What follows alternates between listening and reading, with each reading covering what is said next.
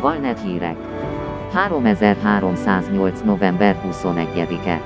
A Kingfish Hiz megahajón az utolsó előkészületek zajlanak.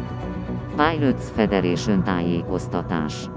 A Kingfish Hiz megahajó árucikkeket kapott a küldetése előtt, hogy kommunikáljon az első kóbor jelforrással. A Thargoid Adbukuzi Project jelentette, hogy a félvezetők és a muon képalkotók szállítmányai hozzájárulnak a megahajó fedélzetén lévő kommunikációs rendszer kiépítéséhez. Az alapvető gyógyszer, Gyümölcs és zöldség szállítmányok a legénység és az utasok rendelkezésére állnak majd, akik között több ezer békepárti támogató is van.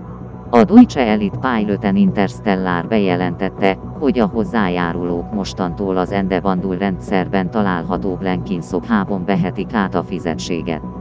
Ez magában foglalja a fejpénzutalványok visszatérítését minden olyan pilóta számára, aki a kezdeményezés során a szállítást fenyegető bűnöző hajókat likvidálta.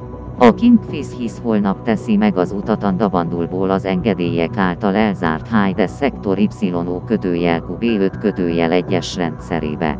A Tarenis névre keresztelt első kóborjel forrása következő 48 órában halad át a rendszeren.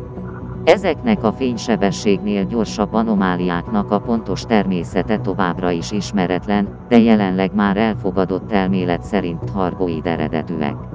Az időbeosztási konfliktusok miatt Dalton Chase képviselő nem tudja vezetni a diplomáciai missziót, annak ellenére, hogy kiemelkedő szerepet játszott a Kingfish építésének megszervezésében.